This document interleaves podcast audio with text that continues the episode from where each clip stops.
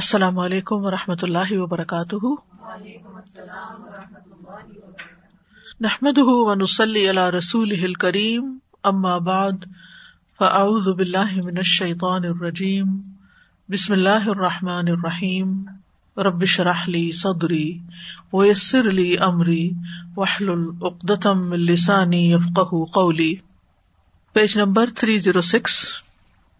فعلی العبد القناعہ, بندے پر لازم ہے کہ قناعت سے کام لے.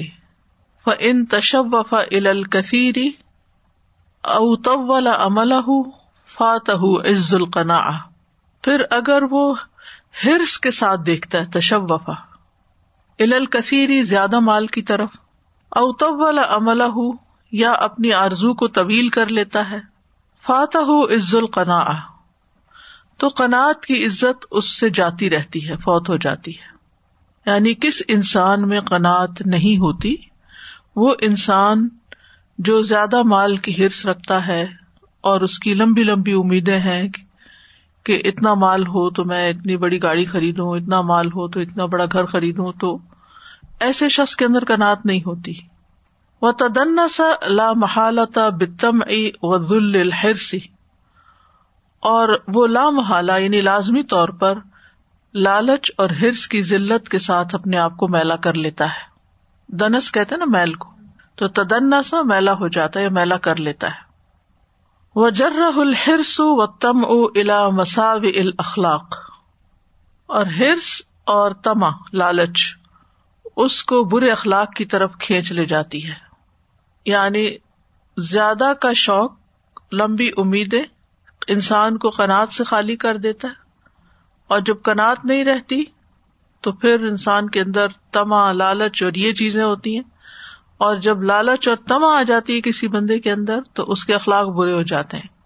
وارتکاب المنکرات الخارقۃ للمروءات, اور وہ ایسی برائیوں کا ارتکاب کرنے لگتا ہے جو اخلاق اور مروت کے منافی ہوتی ہیں. خارق, خرقہ کا مطلب ہوتا پاڑنا.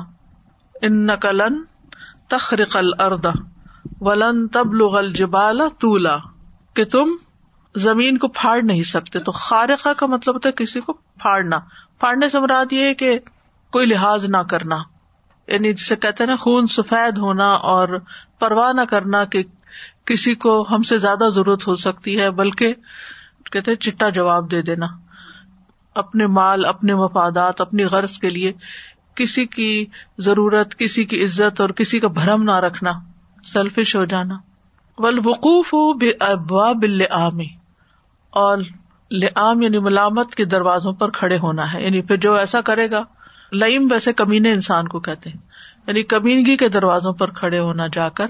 یہ تو لفظی معنی ہے, لیکن مطلب یہ ہے کہ ایسا انسان پھر کمینہ پن کا مظاہرہ کرتا ہے. وقد جبل الآدمی علی الحرص والطمع, انسان کے اندر حرص اور طمع اس کی جبلت میں رکھ دی گئی ہے, یعنی اس کے اندر ہے یہ کمزوری. ولا یملأ جوف ابن آدم الا التراب, اور آدم کے بیٹے کے پیٹ کو مٹی کے سوا کوئی چیز نہیں بھرتی.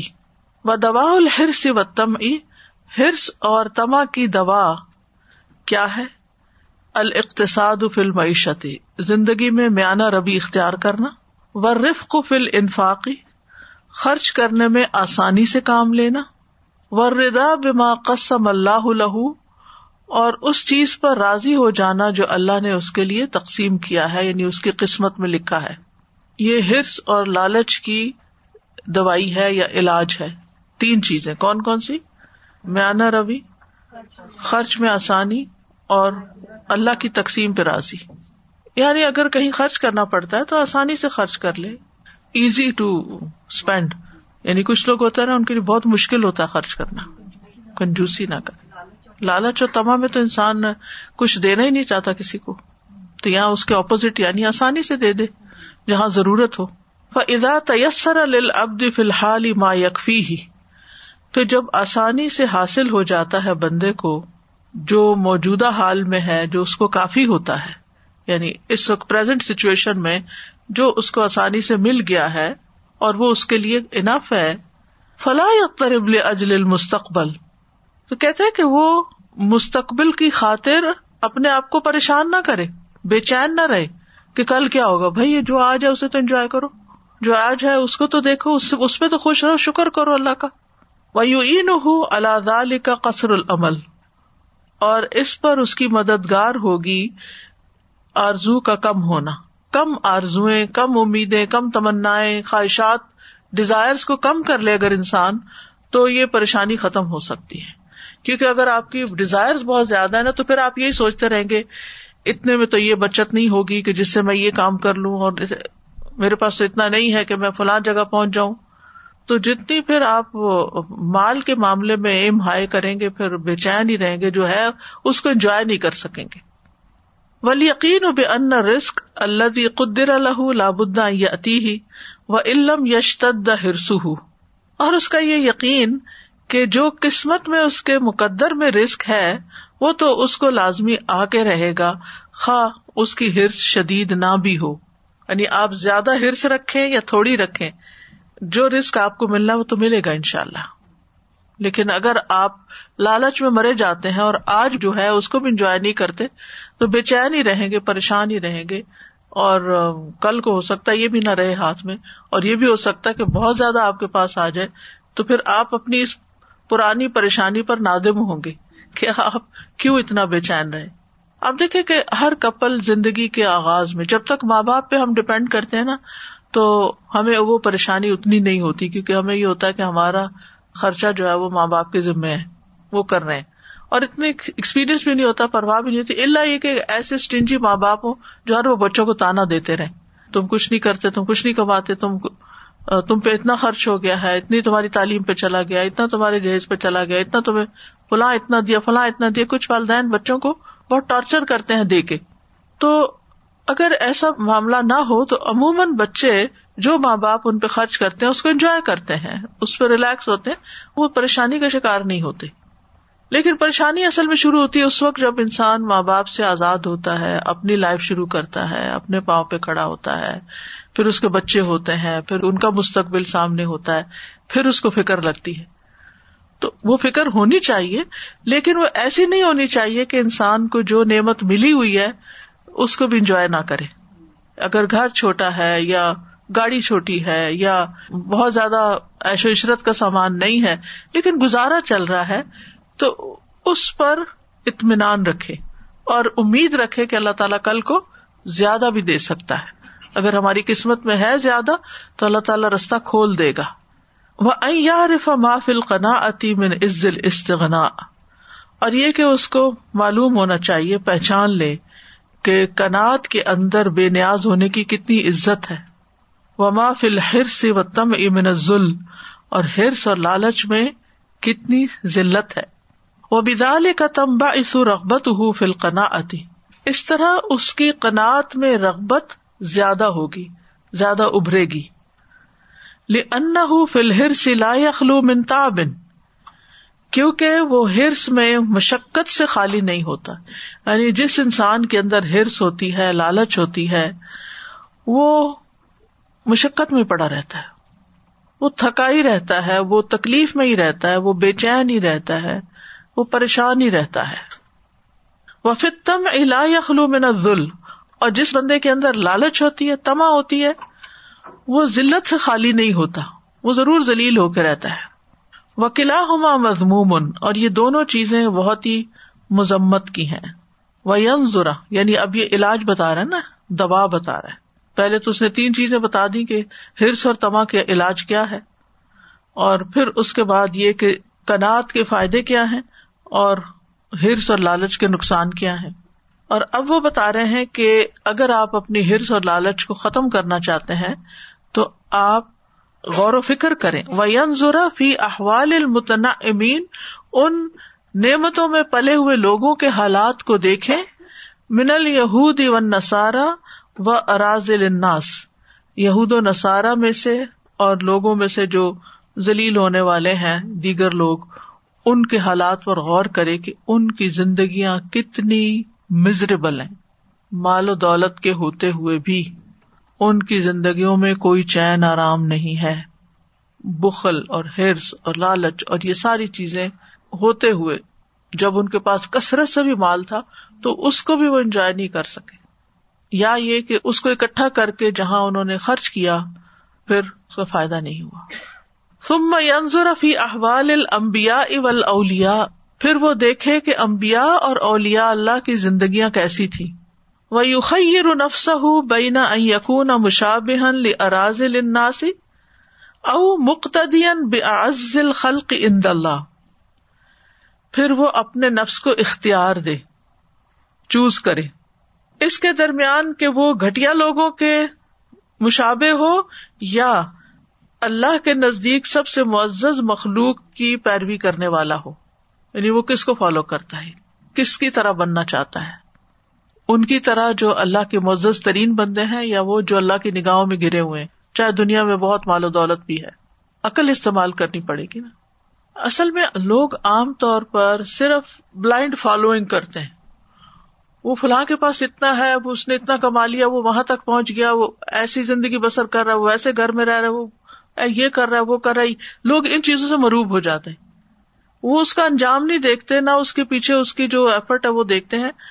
بس صرف اس کو ظاہری چمک دمک ہے, ظاہرا من الحیات الدنیا, وہ اس کو اتنا امپریس کر دیتی ہے کہ جس کی وجہ سے اس کی آنکھوں پہ پٹی پڑ جاتی ہے, وہ جہالت کا شکار ہو جاتا ہے. جہل کا ایک معنی حماقت ہے نا, اور ایک یہ کہ انسان علم ہونے کے باوجود لا علم ہو جائے, وہ ان سب چیزوں کے پیچھے بھاگنے دوڑنے شروع ہو جاتا ہے. لیکن کس قیمت پر؟ بعض اوقات نماز, روزہ, دین, دین کی اقدار, ویلیوز, اپنا ضمیر, سب کچھ بیچ گئے کہ اس کے سامنے گول صرف وہ چمک دمک والی زندگی ہے, لیکن وہ یہ نہیں دیکھتا کہ انجام کیا ہے. آپ دیکھیے عام حالات میں بھی, کسی نے مجھ سے سوال کیا کہ میں اپنی پوتی کو والمارٹ میں لے کر گئی تو وہاں پر بڑی بڑی تصویریں لگی ہوئی تھی, لڑکیاں بکنیز میں تھیں, تو وہ پوچھنے لگی کہ ان کا ڈریس کدھر ہے. میں نے جواب دیا اپنی پوتی کو کہ وہ گم گیا ان کا ڈریس. آپ بتائیے کیا جواب ہونا چاہیے؟ میں نے کہا یہ جواب درست نہیں ہے, یہ حقیقت پر مبنی نہیں ہے, گما شما کہیں نہیں ہے, یہ تو ایک ٹالنے والی بات ہے. بچے کو حقیقت پتہ ہونی چاہیے, اگر آج اس کو حقیقت سمجھ میں آ جائے گی نا تو کل وہ ہر جگہ یہ دیکھے گا, جہاں بھی دیکھے گا وہ خود اس کے نتیجے تک پہنچ جائے گا کہ پیچھے کیا مصیبت ہے. میں نے کہا اس کو کانسیپٹ دے شیطان کا, کہ شیطان نے سب سے پہلے کس طرح جنت میں حضرت حوا اور حضرت آدم کا لباس اتروایا تھا. وہ انسان کا دشمن ہے اور وہ انسان سے اس کا لباس اتروانا چاہتا ہے, تو یہ لوگ شیطان کی بات مانتے ہیں. خیر, اس کی بہت ڈیٹیل ہو سکتی ہے بچے کو سمجھانے کے لیے, خلاصہ میں بتا رہی ہوں کہ اگر آپ کو بھی یا کسی وقت خود بھی کبھی کوئی فیصلہ کرنا پڑ جاتا ہے کہ کدھر جانا ہے ہم نے, ادھر یا ادھر, ایک راستہ ہے رحمان کا اور ایک راستہ ہے شیطان کا. وہ دونوں بالکل ایک دوسرے سے اپوزٹ راستے ہیں. رحمان جس طرح بلاتا ہے اس کا انجام کیا ہے ہم سب جانتے ہیں, اور شیطان جس طرح بلاتا ہے اس کا انجام کیا ہے ہم سب جانتے ہیں. اور یہ تجربہ آدم اور حوا نے کر بھی لیا. ایک تو ہے نا کہ صرف خیالی باتیں, خیالی باتیں نہیں ہیں, دس از اے ریالٹی. اب اگر کوئی بھی انسان رحمان کی بات نہیں مانتا اور وہ شیطان کی بات مانتا ہے تو آبویسلی اس کا انجام شیطان کے ساتھ ہوگا. تو کیا آپ چاہتے ہیں کہ شیطان کے ساتھ انجام ہو جو اللہ کا دشمن ہے؟ وہاں تک پہنچنا چاہتے ہیں.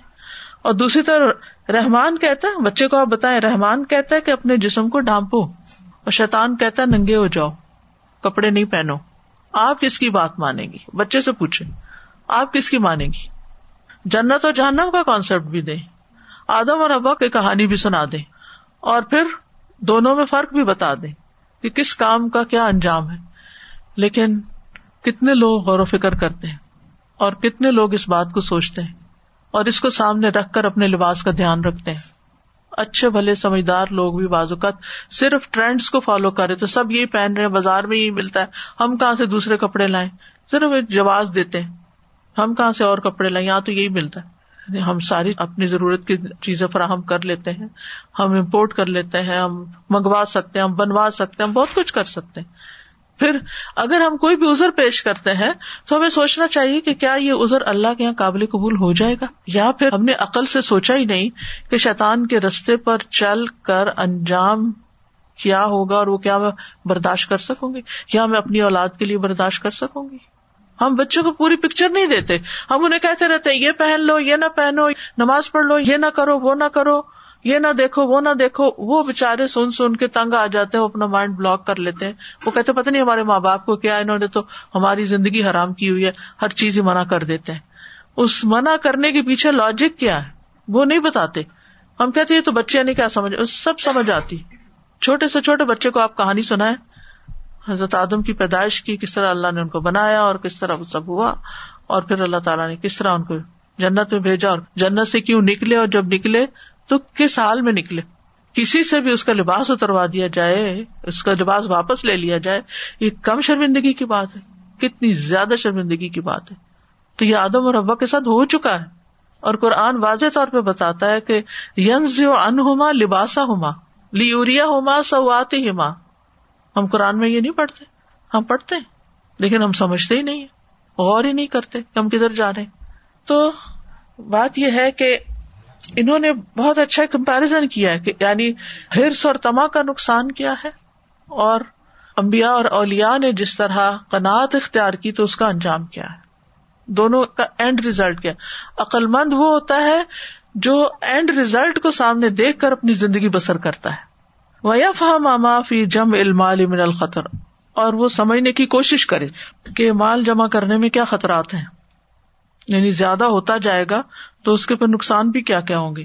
وَمَا فِيهِ مِنْ خَوْفِ السَّرِقَةِ وَالنَّهْبِ, اور جو اس میں چوری اور لٹ جانے کا خوف ہے, وَالضِّيَاعِ وَالْفَسَادِ, اور ضائع ہونے اور فساد کا. وَمَا فِي خُلُوِّ الْيَدِ مِنَ الرَّاحَةِ وَالْأَمْنِ وَالْفَرَاغِ, اور ہاتھ کے خالی ہونے میں کیسی راحت, امن اور فراغت ہے. اس کا مطلب نہیں کہ انسان فقیر ہو جائے جو ہر وہ سارا نکال کے تو کہہ کے میں خالی ہاتھ آرام کر, یہ نہیں مانا. اس کا مقصد یہ ہے کہ کبھی ایسا ہوتا ہے کہ انسان کے پاس ہوتا ہے تو اس وقت کیفیت کیا ہوتی ہے, دل میں ایک ڈر بیٹھا ہوتا ہے کہ نظر نہ لگ جائے, کوئی لے نہ جائے, کوئی چلا نہ جائے, اور اسے چھوڑ جائیں گے, کون اس کو استعمال کرے گا, ہمارے بعد کس کے پاس چلا جائے گا, وغیرہ وغیرہ. اور اگر کچھ نہیں تو ٹھیک ہے, پریشانی مستقبل کی ہوتی ہے کہ کل کیا کھائیں گے, کیا کریں گے, لیکن راحت بھی تو ہے کہ اس کی نہ حفاظت کا دھندا, نہ تردد, نہ کچھ اور. تو وَبِهَذِهِ الْأُمُورِ يَقْدِرُ عَلَى التَّخَلُّصِ مِنَ الْحِرْصِ وَالطَّمْعِ, ان طریقوں سے انسان حرص اور طمع سے نجات پا سکتا ہے, اس پہ خلاصی پانے کی قدرت رکھ سکتا ہے, قادر ہو سکتا ہے. يَقْدِرُ, ٹھیک ہے. وَعَلَى اِكْتِسَابِ خَلْقِ الْقَنَاعَةِ, اور قناعت جیسی اخلاق کو کمانے پر یعنی اختیار کرنے پر. اکتساب کا مطلب ہوتا ہے کوشش سے کسی چیز کو حاصل کرنا, اور خلق کا مطلب یہاں عادت ہے, اور قناعت یعنی قناعت کی عادت یا اخلاق جو ہے اس کو حاصل کرنے میں کس طرح وہ کوشش کر سکتا ہے. والمال ان کان مفقودا, مال اگر موجود نہ ہو, فینبغی ان یکون حال العبد القناعۃ وقلۃ الحرص, مال اگر نہ بھی ہو تو بھی انسان کے اندر قناعت ہونی چاہیے اور حرص نہیں ہونی چاہیے. وَإِن كَانَ مَوْجُودًا, اور اگر ہے مال, فَيَنْبَغِي أَن يَكُونَ حَالُهُ الْإِيثَارُ وَالسَّخَاءُ, تو انسان کا حال یہ ہونا چاہیے کہ وہ دوسروں کو اپنے پہ ترجیح دے اور سخاوت کرتا رہے. یعنی مال نہیں تو صبر کرے, قناعت کرے, ہے تو دینا شروع کر دے, اپنی زندگی میں اپنے ہاتھ سے اپنے آخرت میں جمع کرتا رہے. وَاسْتِنَاعَ الْمَعْرُوفِ, اور نیکی کرتا رہے, بھلا کرتا رہے. وَالتَّبَاعُدِ عَنِ الشُّحِّ وَالْبُخْلِ, اور حرص اور بخل سے دور رہے. فَإِنَّ الْجُودَ وَالسَّخَاءَ مِنْ أَخْلَاقِ الْأَنْبِيَاءِ وَالْفُضَلَاءِ, کیونکہ جود و سخا جو ہیں انبیاء اور فاضل لوگوں کے اخلاق ہیں. یہ حرص اور لالچ کا انہوں نے آپ کو انالیسس کر کے بتا دیا کہ اس سے کیسے چھٹکارا ہو سکتا ہے, کیونکہ یہ بری اخلاق کی نشانی ہے. دل کی بیماریوں کی بات ہو رہی ہے نا, کہ انسان کے قلب کے اندر کیسی کیسی بیماریاں ہیں اور ان بیماریوں کی دوا کیا ہے, کیونکہ ہم چیپٹر پڑھ رہے ہیں ادویت و امراض القلب, دل کی بیماریوں کے علاج یا دوائیں. ایک سائیکالوجی کی کلاس میں ہم نے ایکسپیریمنٹ ایک بتایا گیا تھا کہ ایک منکی کو ون آفٹر دا ادر اس کو نہ کوئی فروٹ پھینکا جاتا ہے, مجھے یاد نہیں, یا ایپل یا آم یا دیا جاتا ہے. جب اس کو ایک دیا جاتا ہے تو وہ ایک کھاتا ہے آرام سے, جب اس کو ایک کے بعد ایک ایک کے بعد ایک اس کو پھینکتے جاتے ہیں اس کے اوپر, تو وہ ہر ایک کو نہ بائٹ کر کے پھینک دیتا ہے, ہر ایک کو خراب کر, کچھ وہ بغلوں میں ڈالتا ہے, کوئی کوہارا ڈالتا ہے. تو وہ لالچ کی اتنی اچھی اگزامپل وہ تھی کہ وہ نہ وہ خود سنبھال سکتا ہے اور ہر چیز کو وہ ہر فروٹ کو وہ ڈیمیج کر دیتا ہے, نہ وہ کسی اور کے قابل کر دیتا ہے, مطلب یعنی کہ وہ ہر فروٹ کو جھوٹا کر دیتا ہے. یہ حال ہوتا ہے نا کہ جب انسان کے پاس زیادہ آ جاتا ہے تو پھر وہ غیر ضروری جگہوں پہ خرچ کر کے ضائع کرتا ہے. کل ہی میں پڑھ رہی تھی ایک رپورٹ کہ دنیا میں ہر رات 82 کروڑ لوگ بھوکے سوتے ہیں. کیوں بھوکے سوتے ہیں؟ کیونکہ ظاہر ہے کہ ہے نہیں. کیوں نہیں؟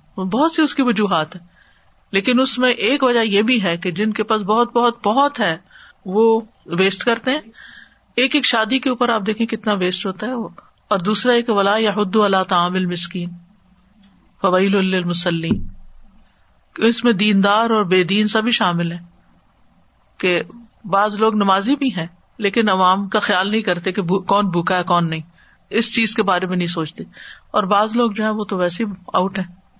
جیسا کہ کسی ینگ کپل نے بتایا اپنا واقعہ کہ وہ جو بیوی تھی وہ کہہ رہی تھی کہ میرے پاس یہ بھی نہیں ہے اور یہ بھی نہیں ہے, اس چیز کی بھی مجھے خواہش ہے, کب میں لے سکوں گی اس کو. تو اس کے ہسبینڈ نے کہا تمہیں زندگی میں سب سے زیادہ اچھی کون سی چیزیں لگتی ہیں, کون سے لوگ؟ تو وہ سوچنے لگی, تو اس نے کہا تمہارے امی ابو؟ تو اس نے کہا ہاں. اس نے کہا ان کے بغیر رہ سکتی ہو؟ نہیں, وہ تو میری جان ہے. اور کون ہے؟ اس نے کہا نانی, وہ بھی بہت اچھی لگتی ہے, اگر وہ تم سے چھن جائے تو یہ میں سوچ بھی نہیں سکتی. اس نے کہا وہ آس پاس موجود ہیں, ان کو انجوائے کرو, بیگ کو بعد میں دیکھ لینا, پہلے ان کو تو انجوائے کرو کہ جو یہ ہاتھ سے نکل گئے تو پھر کیا کریں. اس نے اپنے ہسبینڈ کا کیوں نہیں کہا کہ آپ میری زندگی میں ہیں؟ وہ تو ہسبینڈ اس کو یاد دلا رہا تھا نہیں ساری باتیں. تو الحمدللہ سب سے پہلے تو قریب کی نعمت دیکھنی چاہیے. اصل بات یہ کہ دور کی نعمتیں ہمیں پھر بھی رہتی ہیں, جو سامنے کی ہیں وہ نظر ہی نہیں آ رہی, آنکھوں پہ پردہ پڑا ہوا ہے, اپریشیٹ نہیں کرتے. میں یہ سوچ رہی تھی, یہ تو دنیا کی چیزوں کی بات ہو رہی ہے, میں کتابوں کا ایکچولی سوچ رہی تھی کہ انسان کے پاس ایک کتاب ہو, دو کتاب ہو, اس کو اچھی طرح پڑھتا ہے, اور اگر بھرمار ہو کتابوں کی تو پھر سمجھ میں نہیں آتا کیا پڑھے کیا چھوڑے. اتنی سی پڑھی چھوڑی, دوسری پکڑی پھر چھوڑی, تو زیادہ ہونے کے بہت نقصان ہے. کپڑے پہننے کی بات دیکھ لیں آپ, کھانا اگر زیادہ ہے آپ کے پاس, اب یہاں کے کیونکہ کنزیومر سوسائٹی ہے نا, آپ کسی بھی جگہ چلے جاتے ہیں تو آپ کے پاس اتنی ورائٹی, اتنی چوائس, اتنی چیزیں آ جاتی ہیں, آپ سوچتے ہیں چلو یہ بھی ٹرائی کر لیتے ہیں, وہ بھی کر لیتے ہیں. وہ ایک چیز کی بجائے 4-5 چیزیں لے آتے ہیں, پھر انجام ان کا کیا ہوتا ہے. استاذہ میں کراچی پہ رہتی ہوں زیادہ, وہیں میرا گھر ہے, تو وہاں میں نے ایک سلسلہ شروع کیا تھا, اب یہاں آ گئی ہوں, کہ جو جتنی بھی غریب بستی ہے ہماری, تو وہاں کے جو بچے ہیں ان کو میں اپنے گھر بلاتی ہوں سنڈے کو, کیونکہ میں بھی فری ہوتی ہوں, تو پھر ان سے سوال جواب جو کچھ وہ پوچھنا چاہتے ہیں, اور قرآن کی کوئی کہانی بھی اس میں سے کسی نبی کے بارے میں, مطلب ایک سلسلہ آج سے شروع کیا ہے. تو آپ یقین کریں کہ پہلے دن جب بچے آئے تو میں نے ان سے ویسے ہی کہا کہ کوئی کچھ پوچھنا چاہتا ہے تو پوچھو بیٹا. تو ہر ایج کے بچے تھے, 12 سال سے چھوٹے بچے بھی تھے, 12 سال تک کے بچے, اس طرح. تو ان کے ذہن میں بس ایک ہی بات تھی کہ ہمارے پاس ایسے گھر کیوں نہیں ہے, ہمارے پاس پیسہ کیوں نہیں ہے. فکر ان کے ذہن میں, مطلب جہالت ایک عیب ہے, یا اور جو اخلاقی بیماریاں ان کی طرف نہیں توجہ جاتی. تو میں نے ان سے کہا کہ بیٹا آپ کو یہ جتنے بڑے گھر نظر آتے ہیں, جتنے امیر لوگ, گاڑیاں, آپ کو یہ سب دکھتی ہیں, تو ان لوگوں کو دیکھ کے آپ خود شکر ادا کرو, کیونکہ ان لوگوں کے لیے آپ دعا کریں, کیونکہ ان سے بہت زیادہ سوال ہوں گے, وہ زیادہ مشکل میں ہوں گے لوگ. سوال کے علاوہ جو مسائل ہیں ایک ایک نے کتنے گاڑ رکھے ہیں, آپ کے پاس تو ایسے کوئی مسائل ہی نہیں ہے, تو آپ تو اللہ کا شکر ادا کرو. تو یہ ان لوگ کے ذہن میں بہت, یعنی یہ ایک مانی ہوئی حقیقت ہے کہ جس کے پاس جتنا زیادہ اتنا ہی وہ خطرے میں, دنیا میں بھی اور آخرت میں بھی, الا یہ کہ انسان دنیا میں بھی نکالتا رہے اور آخرت کے لیے بھی دیتا رہے. جو نبی صلی اللہ علیہ وسلم شاید طواف کر رہے تھے اور آپ نے فرمایا خسارے میں پڑ گئے, خسارے میں 3 دفعہ لوگوں نے پوچھا, تو آپ نے بتایا کہ وہ جن کے پاس مال زیادہ ہے, انہیں مفہوم بتا رہی, الا یہ کہ وہ اپنے دائیں بائیں آگے پیچھے اس کو دیتے رہیں, وہ خسارے سے بچ سکتے ہیں. تو دنیا میں بھی اگر زیادہ ہے تو چاہے آپ نے دنیا میں اپنی حفاظت کا سارا ایسے ایسے بینکوں میں پیسہ رکھا ہوا ہے کہ جہاں کوئی نہیں آپ کو نقصان ہو سکتا, کسی کو نہیں معلوم, کوئی چوری نہیں کر سکتا, کوئی فراڈ نہیں ہو سکتا, بہت آپ کا محفوظ ہے.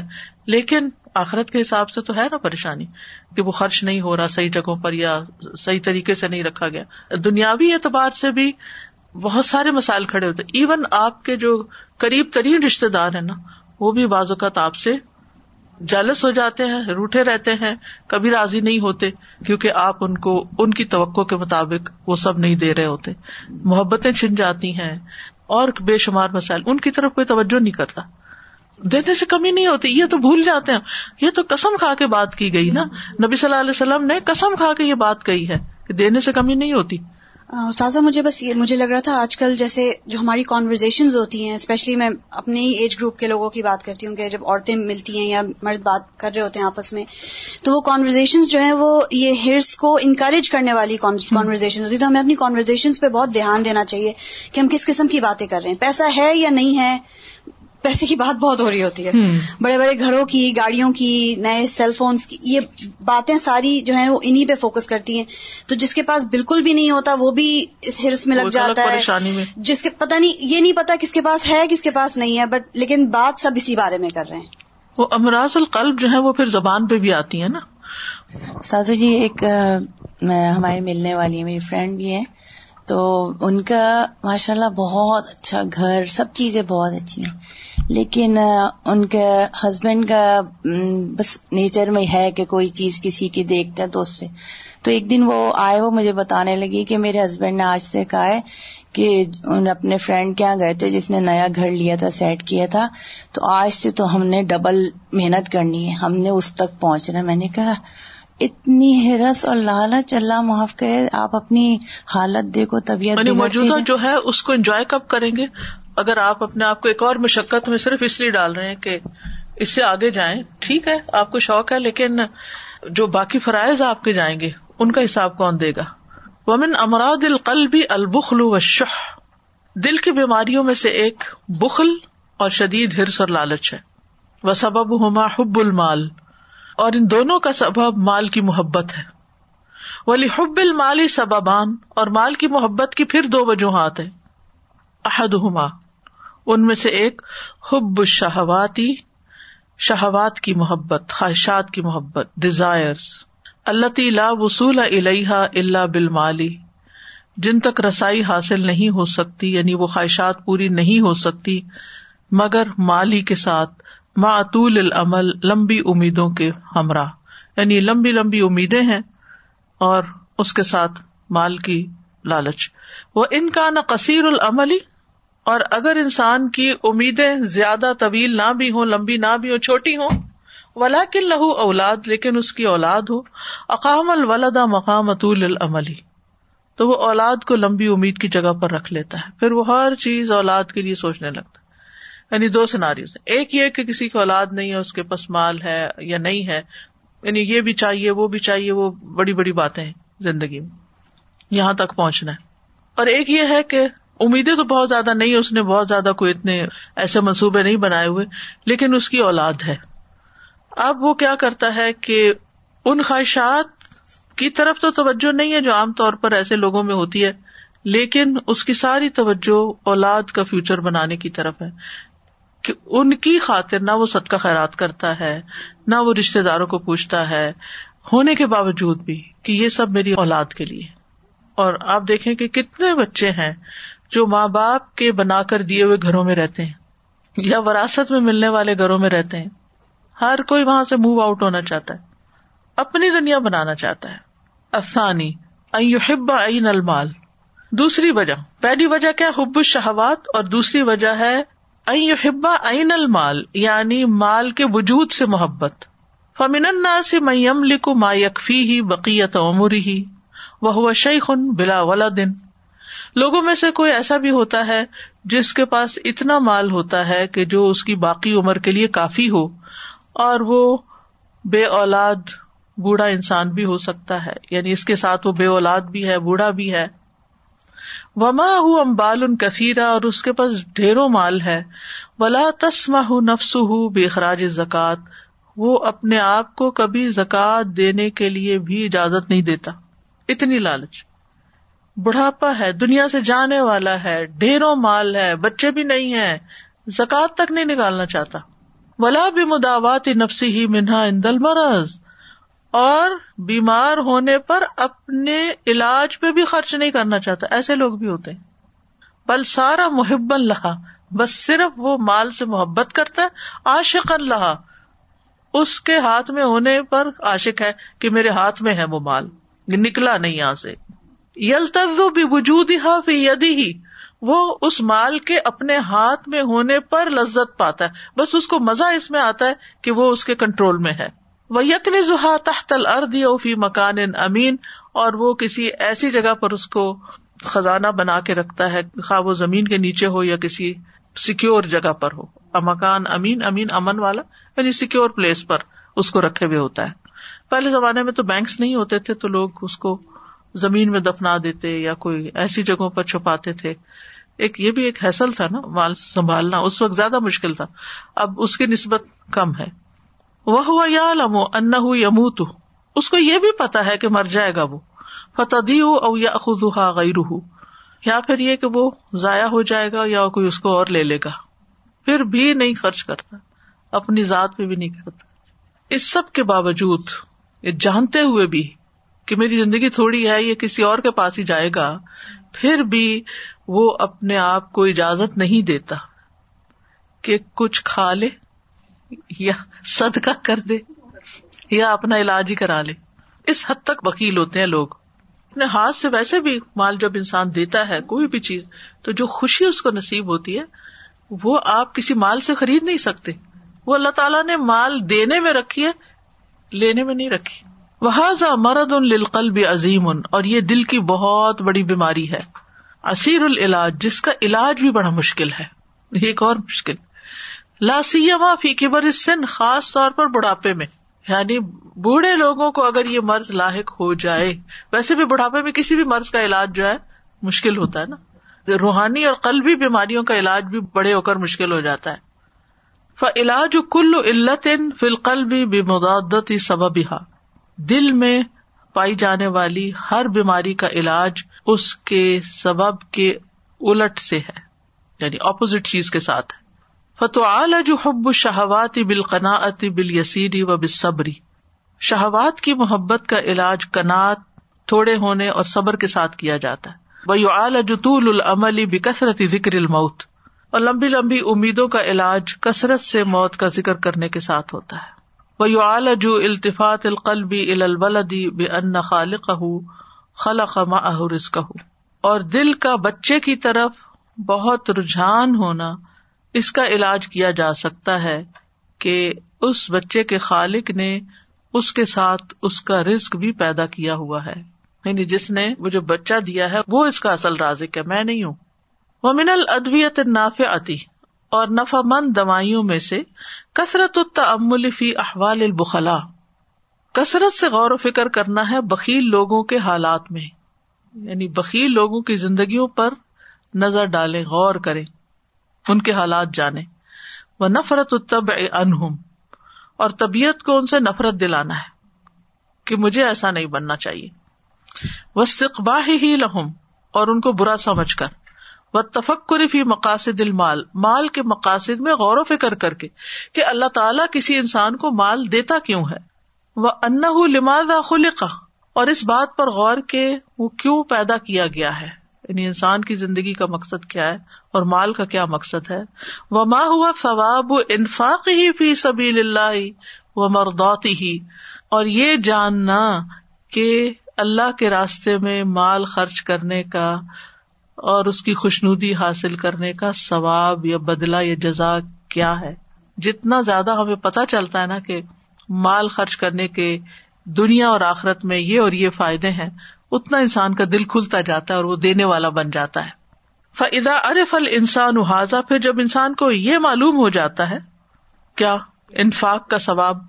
وَعَرِفَ أَنَّ الْبَذْلَ خَيْرٌ لَهُ مِنَ الْإِمْسَاكِ فِي الدُّنْيَا وَالْآخِرَةِ, اور وہ جان لیتا ہے کہ مال کا خرچ کرنا, بذل کا مطلب خرچ کرنا, اس کو روک رکھنے سے زیادہ بہتر ہے دنیا میں بھی آخرت میں بھی. جب یہ پتہ چل جاتا ہے انسان کو, حاجت رغبتہ فی البذل ان کان عاقلا, تو اس کی خرچ کرنے میں رغبت بھڑک اٹھے گی اگر اس کے اندر کچھ عقل ہے, اگر کوئی سوچنے سمجھنے کے قابل ہے تو پھر خرچ کرنے لگ جائے گا.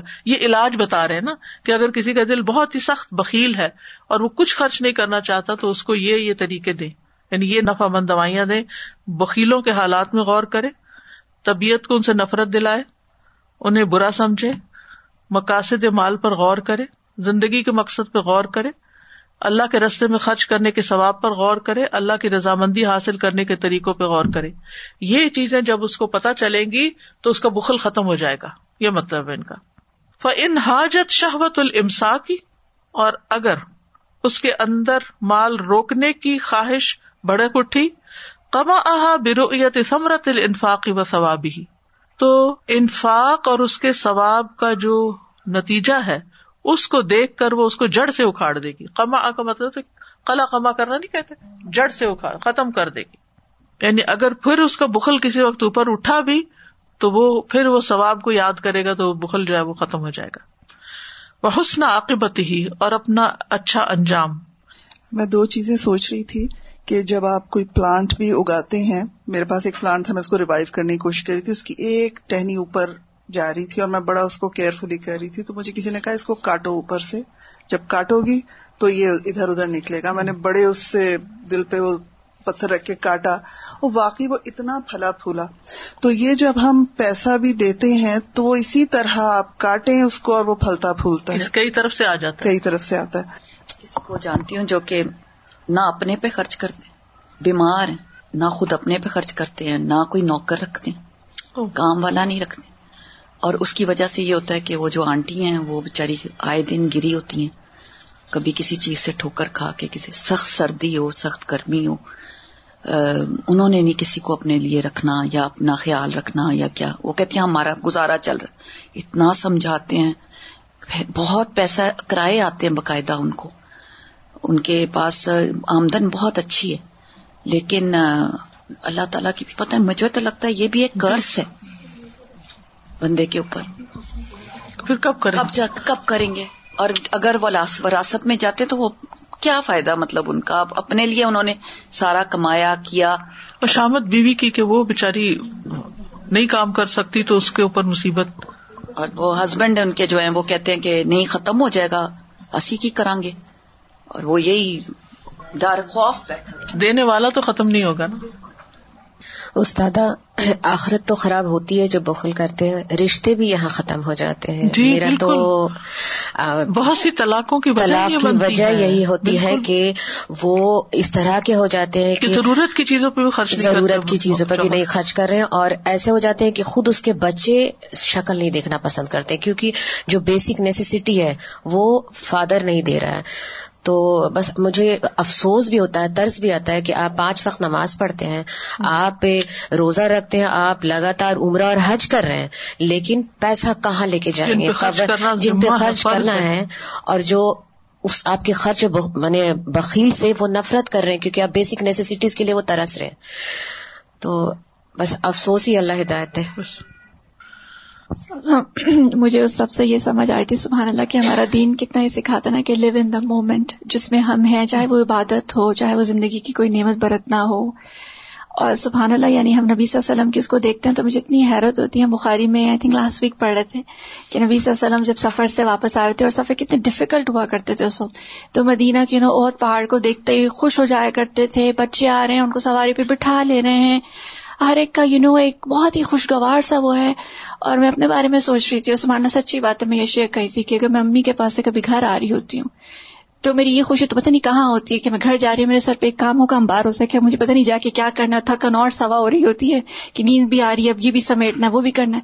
ہم نے زندگی کو انجوائے کرنا ہی چھوڑ دیا ہے, ہمیں زندگی کی نعمت کی قدر ہی نہیں ہے. اور سچی بات ہے سدا کہ میں سمجھتی ہوں کہ مسلمان تو نہ ادھر کے رہے ہیں نہ ادھر کے, کافر تو پھر بھی دنیا کو انجوائے کر لیتے ہیں, ہم تو نہ دنیا کے رہے ہیں نہ آخرت کے رہے ہیں. یعنی ایسا اس نے ہمیں کس اس میں ڈالا ہے سبحان اللہ. میں نے سوچا کہ نبی صلی اللہ علیہ وسلم اگر اتنے سب کے باوجود he is living in the moment, he is enjoying it, وہ پہاڑ کو بھی انجوائے کر رہے ہیں, وہ سفر کو بھی انجوائے کر رہے ہیں, وہ مدینہ سے محبت کرتے ہیں. جی یعنی سبحان اللہ, اللہ تعالیٰ کسی جگہ سے محبت ہے, انسان سے محبت ہے, چیزوں سے محبت ہے. جس دل میں محبت ہی نہیں وہ کتنا روکھا پھیکا دل ہے, وہ کتنا پریشان حال دل ہے. ومن امراض القلب الرياء والسمعة, اور دل کی بیماریوں میں سے ریاکاری اور شہرت کا شوق. والرياء, ریا جو ہے مشتق من الرؤیا, رؤیا سے مشتق ہے یعنی نکلا ہے, رؤیا کہتے ہیں دیکھنے کو. والسمعة مشتقة من السماع, اور سما جو ہے یہ سما سے مشتق ہے. وَالرِّیَاءُ أَصْلُهُ طَلَبُ الْمَنْزِلَةِ فِي قُلُوبِ النَّاسِ بِإِيرَائِهِمْ خِصَالِ الْخَيْرِ. ریا کی جو اصل ہے وہ قدر و منزلت تلاش کرنا ہے یا طلب کرنا ہے لوگوں کے دلوں میں, یعنی لوگوں کے دلوں میں اپنی قدر بٹھانا ہے. کس طرح؟ انہیں اپنی نیک عادتیں دکھا کے, اپنی نیکیاں دکھا کے ان کی نگاہ میں بڑا بننا. وَالْمُرَاءَ بِهِ كَثِيرٌ, اور جن چیزوں کے ساتھ ریاکاری کی جا سکتی ہے, مراعا مفعول ہے, یعنی وہ چیزیں انسان کی جن کے ساتھ ریاکاری کی جا سکتی ہے وہ بہت سی ہوتی ہیں. یعنی عام طور پر ہم سمجھتے ہیں کہ شاید نماز کسی کے سامنے پڑھنے سے ریاکاری ہو جاتی ہے, یا صدقہ کسی کے سامنے کریں گے تو ریاکاری ہوگی. نہیں, اس کے علاوہ بھی بہت سے ٹرکس ہوتے ہیں, بہت سی چیزیں ہوتی ہیں جن سے ریاکاری ہوتی ہے. وہ کیا ہے؟ وَهُوَ كُلُّ مَا يَتَزَيَّنُ بِهِ الْعَبْدُ لِلنَّاسِ, اور وہ ساری چیزیں ہیں جن کے ذریعے بندہ لوگوں کے سامنے خوبصورت بنتا ہے, یعنی لوگوں کی نگاہ میں اپنے آپ کو مزین کرتا ہے. صرف لباس اور میک اپ سے نہیں, اور کچھ چیزیں ہیں. وَالرِّیَاءُ يَحْصُلُ بِسِتَّةِ أَشْيَاءٍ هِيَ, ریاکاری 6 چیزوں سے حاصل ہوتی ہے جو کہ یہ ہیں: البدن, جسم یعنی جسمانی کوئی ایکشن, واللباس والقول, بات, والعمل عمل ایکشن, والاتباع فالوورز فینز, والاشیاء اور چیزیں, یعنی انسان ان کے ذریعے دکھاوا کرتا ہے. وَكَذَلِكَ أَهْلُ الدُّنْيَا يُرَاؤُونَ بِهَذِهِ الْأَسْبَابِ, اسی طرح دنیا کے چاہنے والے بھی ان چیزوں کے ذریعے ریاکاری کرتے ہیں. فَالرِّيَاءُ فِي الدِّينِ بِالْبَدَنِ, اب وہ دین والوں کی ریاکاریاں بتانے لگے ہیں. دین میں ریاکاری بدن کے ساتھ, جسم کے ساتھ کیا ہے؟ یکون بإظہار النحول والصفار لیوہم بذلک شدۃ الاجتہاد, کہ انسان اپنی کمزوری اور پیلی رنگت کا اظہار کرے تاکہ لوگوں کو اس وہم میں ڈالے کہ یہ شخص بڑی محنت کرتا ہے, تہجد پڑھتا ہے, پڑھ پڑھ کے اس کا رنگ پیلا ہو گیا, کچھ کھاتا پیتا نہیں, اور یہ اس کو جو کمزوری لاحق ہے یہ عبادت میں محنت کی وجہ سے, یہ ظاہر کرنے کے لیے وہ اپنے آپ کو ایسے کمر جھکا کے چلتا ہے, مسکین بیمار نظر آتا ہے. وَعِزَمِ الْحُزْنِ عَلَىٰ أَمْرِ الدِّينِ, اور دین کے معاملے میں اپنے غم کا اظہار کر کر کے بڑا افسوس ہوتا ہے, یہ نہیں کر سکتے, وہ نہیں کر سکتے. دین کے نقصان پر افسوس کا لوگوں کے سامنے اظہار کرتا رہتا ہے. یعنی ہونا تو یہ چاہیے کہ آپ فکر کریں اور اس کا کوئی علاج سوچیں, محض تبصرے کرنے سے کیا حاصل ہوگا, ہم بڑے گناہ گار ہیں, ہم سب یہ نہیں ہو پاتا, وہ نہیں, کیا کریں, افسوس ہوتا ہے. یہ ریاکاری کا ایک طریقہ ہے, یعنی اس کے پیچھے نیت کیا ہوتی ہے کہ لوگ سمجھے کہ یہ دین سے بڑی محبت کرتا ہے, لہٰذا اس کو جہاں دین نہیں ہوتا اس کا بڑا ہی افسوس ہوتا ہے. بہت فائن لائن ہے, بہت گہری بات کی ہے انہوں نے, کہ انسان بعض اوقات اپنی خرابیاں خود بھی نہیں پہچان پاتا. آپ خود اپنے آپ کو جان سکتے میں یہ بات کیوں کر رہی ہوں, کیا دکھاوے کے لیے کر رہی ہوں کہ لوگوں کو پتہ چلے مجھے دین سے بڑی محبت. بھئی اگر محبت ہے تو آپ اس کے لیے کچھ کریں, یعنی محبت تو کچھ کرواتی ہے, یعنی محبت آرام سے تو نہیں بیٹھنے دیتی, طریقے سے جاتی. آپ کو اپنے بچے سے محبت ہے, آپ اس کے لیے کیا کرتے ہیں, بیٹھے رہتے ہیں, کچھ بھی نہیں کرتے, صرف یہ کہتے رہتے ہیں مجھے اپنے بچے سے بڑی محبت ہے اور اس کی تکلیف سے مجھے بڑی تکلیف ہوتی ہے, لیکن اب افسوس ہے کہ نہ میں اس کو اٹھا سکتی ہوں, نہ میں اس کو کھلا سکتی ہوں, نہ میں اس کو پلا سکتی ہوں. تو خالی باتیں کرنے سے کیا فائدہ؟ آپ سوچتے ہیں کہ پھر میں نہیں کر سکتی تو کوئی کرے اس کے لیے, تو نہ کرے بھائی, اللہ کے آگے روئے ہم کہ اعتراف تو بدم بھی, میں اپنے گناہوں کا اعتراف کرتا ہوں. ایسے خشونت ہوتی ہے, ایک ڈرائی رویہ اختیار کرنا کہ ہم بڑے دیندار ہیں, اور نارمل لوگوں کی طرح نہ رہنا, مسکرانا بھی چھوڑ دینا, یعنی خاص سی وضع قطع بنا لینا. ڈر لگتا ہے, بتائیے کہ کس قسم کی دینداری ہے کہ لوگ آپ سے بھاگنا شروع ہو جائیں, آپ کے پاس ہی نہ آنا چاہیے. وَالرِّیَاءُ بِالْحَیْئَةِ وَالزِّیِّ بِشَعْثِ الرَّأْسِ, اپنی حیئت اور حالت کے ساتھ ریاکاری کیا ہے کہ معمولی لباس پہننا اور اپنے بال بکھیرے رکھنا, ہی نہیں, کنگھی بھی پراپر نہیں کرنا, ان کی کٹنگ نہیں کروانا. وَإِطْرَاقُ الرَّأْسِ فِي الْمَشْيِ, اور چلتے ہوئے ساتھ جھکا لینا, یعنی خاص وضع قطع کے ساتھ چلنا, ایک خاص اسٹائل کے ساتھ چلنا. وَلَبْسُ غَلِيظِ الثِّيَابِ, اور جھوٹے موٹے کپڑے پہننا. غلیظ کا مطلب تھک, یعنی اچھے کپڑے نہیں پہننا, یعنی سافٹ نہیں، کھدر جیسے، یا پھر نہ ان کو آپ استری کریں، نہ انٹائیڈی. وطر کو تنظیف الثیاب، اور کپڑوں کی صفائی بھی نہ کرنا، کپڑے دھونے بھی نہیں، میلے کچالے پہنے رکھنا کہ کیا ہم نیک انسان ہیں، ہم دنیا میں نہیں ہیں. وطر کو ثوب مخرقن، اور کپڑوں کو پھٹا ہوا چھوڑ دینا، ان کو سینا بھی نہیں اگر کہیں سے ادھڑ گئے ہیں، کیونکہ ہم کیا اللہ والے فقیر لوگ ہیں، ہمیں اس سے کیا، ہم تو یہ بھی پہن لیتے ہیں. کل ذالک یرائی بہ لیظہر انہ متبع للسنہ، وہ ان ساری حرکتوں کے ساتھ دکھاوا کرتا ہے تاکہ ظاہر کرے کہ ہم سنت کی پیروی کرتے ہیں. حالانکہ اپوزٹ نبی صلی اللہ علیہ وسلم اس میں سے کوئی کام نہیں کرتے تھے، سب سے زیادہ مسکرانے والے تھے، اچھی حالت میں رہنے والے تھے، بالوں کو تیل لگاتے تھے، ہر وقت ان سے خوشبو آتی تھی، اور ایک اچھے حال میں رہنے والے تھے. کپڑے پھٹا ہوتا تھا تو خود سی لیتے تھے. وَأَمَّا الرِّيَاءُ بِالْقَوْلِ، باتوں میں ریاکاری، فَيَكُونُ بِالْوَعْظِ وَالتَّذْكِيرِ، لوگوں کو اٹھتے بیٹھتے واز کرنا، نصیحتیں کرتے رہنا. وَالنُّطْقُ بِالْحِكْمَةِ، اور حکمت کی باتیں کرنا. وَحِفْظُ الْأَخْبَارِ وَالْآثَارِ، اور اخبار یعنی احادیث یا جو واقعات ہیں، اخبار اور آثار یعنی پرانی روایات جو ہیں، خبر اور اثر جو ہے حدیث کے لیے بھی استعمال ہوتا ہے اور دیگر تاریخی واقعات کے لیے، ان کو زبانی یاد کر لینا. لأجل البروز فی المحاورۃ، تاکہ وہ کنورسیشن میں نمایاں ہو سکے، یعنی جو بڑی بڑی کوٹیشنز لائے گا بات کرتے ہوئے تو لوگ کہیں گے واہ اس کے پاس کتنا نالج ہے. وإظہارا لغزیرۃ العلم، اور علم کی کثرت کا اظہار کرنا، اس طرح لوگوں پہ اپنا روب جمانا. وتحریک الشفتین بالذکر فی محضر الناس، اور لوگوں کی موجودگی میں ذکر سے اپنے ہونٹ ہلاتے رہنا. ونحو ذالک، اور اس طرح کے کام کرنا، یعنی ویسے آپ گھر میں اکیلے ہیں تو کوئی ذکر نہیں ہو رہا، لوگوں میں بیٹھے ہیں تو آپ ذکر ظاہر کر رہے ہیں. ایک یہ عادت آپ ہر وقت کر رہے ہیں، وہ تو ایک الگ، یعنی آپ کے اپنے دل میں کوئی ایسا دکھاوا نہیں، اور آپ کو یہ پتا ہے کہ یہ لوگ اٹھنے والے نہیں، اور میں نے اب ذکر نہیں اپنا روزانہ کا جو کرنا وہ کیا تو میرا تو ٹائم گزر جائے گا. ایسے ہوتا ہے نا، بعض بچے آپ کے پاس آ کے بیٹھ جاتے ہیں، یا کوئی اور رشتے دار آ کے بیٹھ جاتے ہیں، یا آپ کو کسی ایسی مجلس میں ہونا ہوتا ہے، اب آپ کا وقت جا رہا ہوتا ہے اور آپ وہاں سے اٹھ بھی نہیں سکتے، تو آپ اپنا ذکر شروع کر دیں، دکھانے کے لیے نہیں، اپنا کام پورا کرنے کے لیے. تو اٹس اوکے، یعنی اس کا یہ مطلب نہیں کہ ان میں سے کوئی کام نہیں کر رہا، لیکن یہ ہر شخص یہ کام کرتے ہوئے اپنے دل کو چیک کرے کہ وہ یہ کیوں کر رہا ہے سب کے سامنے. وَأَمَّا الْمُرَاءَةُ بِالْعَمَلِ، عمل کے ذریعے دکھاوا. فَكَمُرَاءَةِ الْمُصَلِّي مَنْ حَوْلَهُ، وہ نماز پڑھنے والے کا دکھاوا ہے جو اس کے آس پاس لوگ ہوتے ہیں. بِطُولِ الْقِيَام، لمبا قیام کر کے، وَالرُّكُوع، لمبا رکوع کر کے، وَالسُّجُودِ، لمبا سجدہ کر کے. اکیلا ہوتا ہے تو بس جھڑپیں ہی کر رہا ہوتا ہے، بس ٹکرے مار رہا ہوتا ہے، اور جب لوگ سامنے تو لمبا لمبا شروع کر دیتا ہے. وإطراق الرأس، اور نماز میں سر بہت جھکا کے. وكذلك بالصوم والصدقہ، اسی طرح روزے اور صدقے کا اظہار کر کے. وإطعام الطعام، اور کھانا کھلا کے. ونحو ذلك، وغیرہ وغیرہ.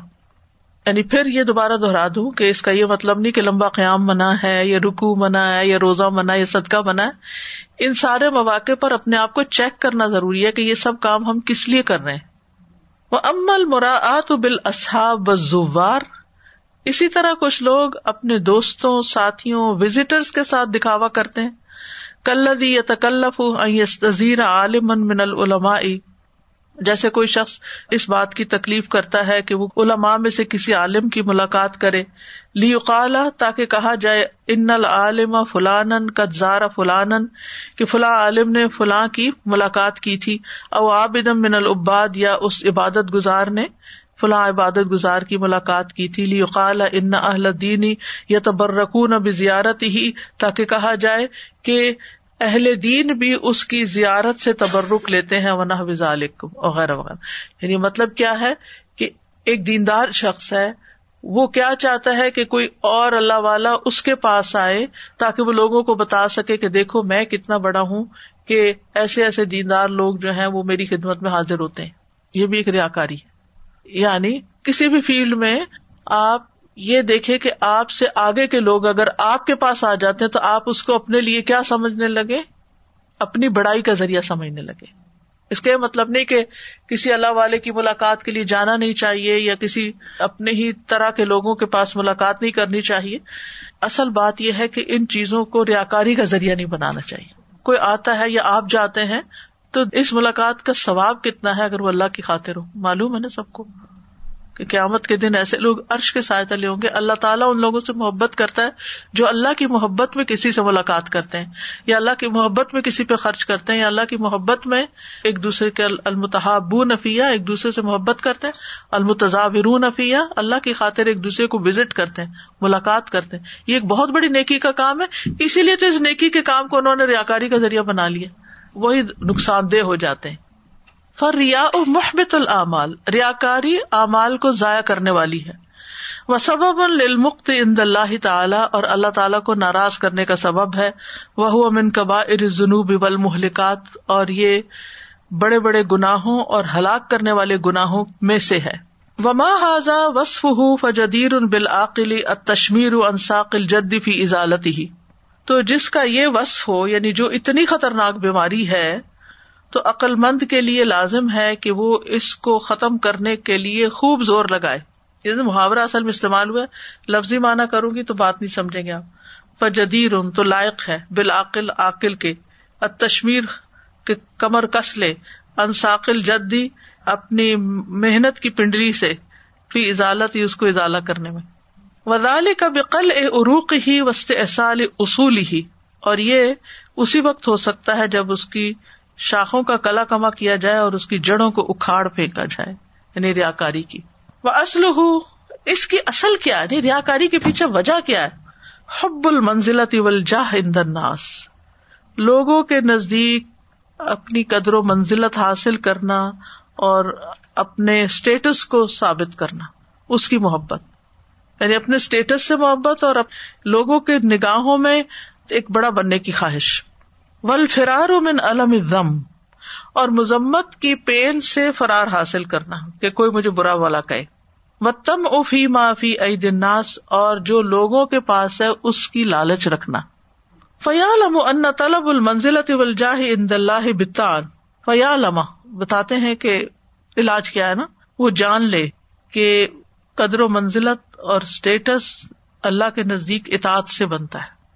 اعظم و اولا من طلبها عند الناس بالریاء والنفاق, ریاکاری اور منافقت کے ذریعے لوگوں کے ہاں بڑا بننا اور ان کے قریب ہونا, یعنی اس سے بھی کہیں زیادہ بڑی چیز ہے کہ انسان اس کو اللہ سے طلب کرے. ویعلم, اور انسان جان لے. ریاکاری کا علاج کیا ہے؟ انسان جان لے. ریاکاری کی وجہ کیا ہے؟ کہ انسان لوگوں کی نگاہوں میں بڑا بننا چاہتا ہے. تو انسان کو کس کی نگاہ میں بڑا بننے کی کوشش کرنی چاہیے؟ اللہ کی نگاہ میں. دوسری بات یہ جان لے کہ اللہ تعالیٰ, ان اللہ تعالیٰ هو المسخر للقلوب بالمنع والاعطاء, کہ اللہ ہی لوگوں کے دلوں کو مسخر کرتا ہے کہ وہ آپ کو کچھ دیتے ہیں یا نہیں دیتے. یعنی اگر آپ کو لوگوں سے کوئی لالچ ہے اور آپ ان کے سامنے اچھے بن بن کے دکھا رہے ہیں تاکہ وہ آپ کے اوپر اپنی نوازشیں کریں, تو یاد رکھیں کہ لوگوں کے دل میں آپ کی محبت اللہ ڈالتا ہے, آپ کی یہ حرکتیں نہیں. وَأَنَّ الْخَلْقَ كُلُّهُمْ مُسْتَرُّونَ إِلَيْهِ سُبْحَانَهُ, اور یہ بھی جان لے کہ ساری مخلوق اللہ سبحانہ تعالیٰ کے سامنے لاچار اور مجبور ہے. فَلَا رَازِقَ إِلَّا اللَّهُ, رازق تو بس اللہ ہی ہے. وَمَنْ طَمَعَ فِي الْخَلْقِ لَمْ يَخْلُ مِنَ الذُّلِّ وَالْخَيْبَةِ, تو جو لوگوں میں یا مخلوق میں لالچ رکھتا ہے, یعنی ان سے کچھ لینے چھیننے کی, تو وہ ذلت اور ناکامی سے بچ نہیں سکتا, وہ ضرور ذلیل ہوگا. جو لوگوں میں لالچ رکھتا ہے کہ لوگ مجھے کچھ دے دیں, وہ ان وصل الی المراد لم یخلو عن المنت والمہانت, اور اگر اس کی مراد پوری ہو بھی جاتی ہے, لوگوں سے اس کو مل بھی جاتا ہے, تو وہ احسان کا بوجھ اٹھانے اور حقارت سے خالی نہیں ہوتا. یعنی لوگ اگر آپ کو کچھ دے بھی دیتے ہیں تو پھر وہ آپ کو ذلیل بھی کرتے ہیں اور آپ کو حقیر بھی سمجھتے ہیں. فکیف یترک ما عند اللہ لذالک, تو کیسے چھوڑا جا سکتا ہے کہ جو اللہ کے پاس ہے وہ اس کی وجہ سے چھوڑ دیا جائے. وَأَمَّا ذَمُّهُمْ فَلَمْ يُحْذَرْ مِنْهُ, جہاں تک ان کے مذمت کرنے کا تعلق ہے تو اس سے مت ڈرا کرے کہ لوگ برا کہیں گے, اگر میں یہ نہیں کپڑے پہنوں گا یا میں یہ نہیں کروں گا کام تو پھر میں لوگوں کی نگاہوں میں گر جاؤں گا اور لوگ مجھے برا بھلا کہیں گے, لوگ کیا کہیں گے, جو خوف لگا رہتے, کہتے یہ خوف نکال دیں اپنے اندر سے. وَلَا يَزِيدُهُ ذَمُّهُمْ شَيْئًا مَا لَمْ يَكْتُبْهُ اللَّهُ عَلَيْهِ, ان کی مذمت کسی چیز میں اضافہ نہیں کرے گی مگر جو اللہ نے اس پر لکھ دیا, بس یعنی جو قسمت میں نا بس وہی ہوگا. وَلَا يُعَجِّلُ أَجَلَهُ, اور نہ ہی وہ اس کی موت کو جلدی لے آئے گا.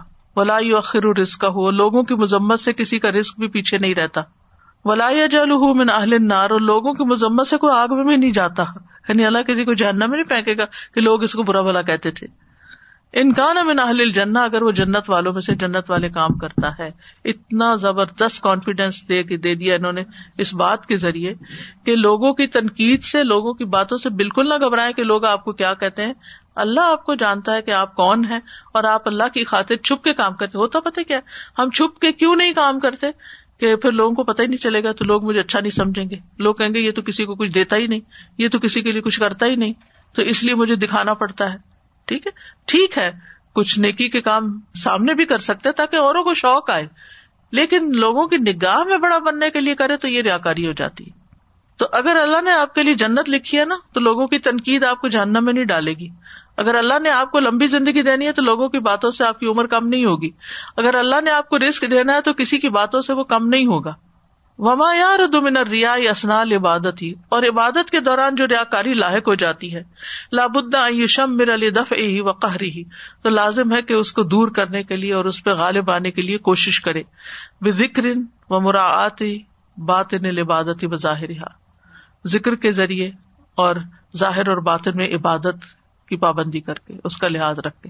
ففی اسرار الاعمال فائدۃ الاخلاص والنجات من الریا، اعمال کو چھپا کر کرنے میں اخلاص کا فائدہ ہوتا ہے اور ریاکاری سے بچ جاتا ہے انسان جو چپ کے کر دیتا ہے۔ وفل اظہار فائدۃ الاقتداء، اور سامنے کرنے سے لوگوں کے فالو کرنے کا فائدہ ہوتا ہے کہ لوگ بھی پھر وہ کرنے لگتے ہیں۔ مثلا آپ کسی کے بارے میں سنتے ہیں کہ وہ اتنا صدقہ خیرات کرتا ہے تو آپ کا دل میں کیا آنے لگتا ہے، میں بھی کروں۔ ٹھیک ہے، تو اس لیے اگر کوئی بتا دیتا ہے تو یہ برا نہیں ہے، یہ ریاکاری نہیں ہے، بلکہ دوسرے پیروی کرنے لگتے ہیں۔ وہ ترغیب الناس فی الخیر، اور لوگوں کو خیر اور نیکی کی ترغیب دینا اپنی مثال سے کہ میں یوں کرتا ہوں آپ بھی کر لیں، یہ ہو سکتا ہے۔ ولیکن فیہ آفت الریا، لیکن یاد رکھے اس میں ریاکاری کی آفت تو بہرحال ہے، اس کے لیے پھر کنٹرول کرنا پڑے گا، اپنے نفس کو چیک رکھنا ہوگا۔ والسر احرز العملین، اور چھپانا جو ہے یہ دونوں اعمال کو جمع کرنے والا ہے۔ ولیکن فی الاظہار فائدۃ الاقتداء، لیکن یاد رکھے کہ ظاہر کر کے کام کرنے سے اقتداء کا فائدہ ہوتا ہے۔ وفی کل خیر، دونوں میں ہی بھلائی ہے۔ وذالک یختلف باختلاف الاحوال والاعمال والاشخاص، اور یہ مختلف ہوتا ہے سچویشن کے اعتبار سے، حالات کی، اعمال کی، اشخاص کی، یعنی کہیں آپ کو چھپا کے کرنا پڑتا ہے، کہیں آپ کو دکھا کے کرنا پڑتا ہے، تو وہ آپ خود دیکھ لیں کہ کہاں کیا کرنا ہے آپ نے، یعنی کوئی ہارڈ اینڈ فاسٹ رول نہیں، لیکن اپنے اوپر نظر ضرور رکھیں، اپنا حساب کتاب خود ضرور کرتے رہیں۔ الذین ينفقون اموالهم باللیل والنہار سرا وعلانیۃ فلہم اجرہم عند ربہم ولا خوف علیہم ولا ہم یحزنون، وہ لوگ جو اپنے مال رات اور دن چھپے کھلے ہر جگہ خرچ کرتے ہیں، ان کے لیے ان کے رب کے پاس اجر ہے اور ان پر نہ کوئی خوف ہوگا اور نہ وہ غمگین ہوں گے۔ الذین ينفقون اموالهم باللیل والنہار سرا وعلانیۃ وَعَلَانِيَةً فَلَهُمْ أَجْرُهُمْ عِندَ رَبِّهِمْ وَلَا خَوْفٌ عَلَيْهِمْ وَلَا هُمْ يَحْزَنُونَ۔ وقال اللہ سبحانہ، اللہ تعالیٰ کا فرمان ہے، إِن تُبْدُوا الصَّدَقَاتِ فَنِعِمَّا هِيَ، اگر تم صدقات ظاہر کر کے دو تو کتنا اچھا ہے، وَإِن تُخْفُوهَا وَتُؤْتُوهَا الْفُقَرَاءَ، اور اگر تم انہیں چھپا کے دو اور فقراء کو دو، فَهُوَ خَيْرٌ لَكُمْ، تو یہ تمہارے لیے زیادہ اچھا ہے، وَيُكَفِّرُ عَنْكُمْ مِنْ سَيِّئَاتِكُمْ، اور اس طرح وہ تمہاری برائیاں تم سے دور کر دے گا، وَاللَّهُ بِمَا تَعْمَلُونَ خَبِيرٌ، جو بھی تم عمل کرتے ہو اللہ تعالیٰ اس کی خوب خبر رکھنے والا ہے، اللہ کو سب پتہ ہے۔ إِن تُبْدُوا الصَّدَقَاتِ فَنِعِمَّا وَإِن تُخْفُوهَا وَتُؤْتُوهَا الْفُقَرَاءَ فَهُوَ خَيْرٌ لَكُمْ وَيُكَفِّرُ عَنْكُمْ مِنْ سَيِّئَاتِكُمْ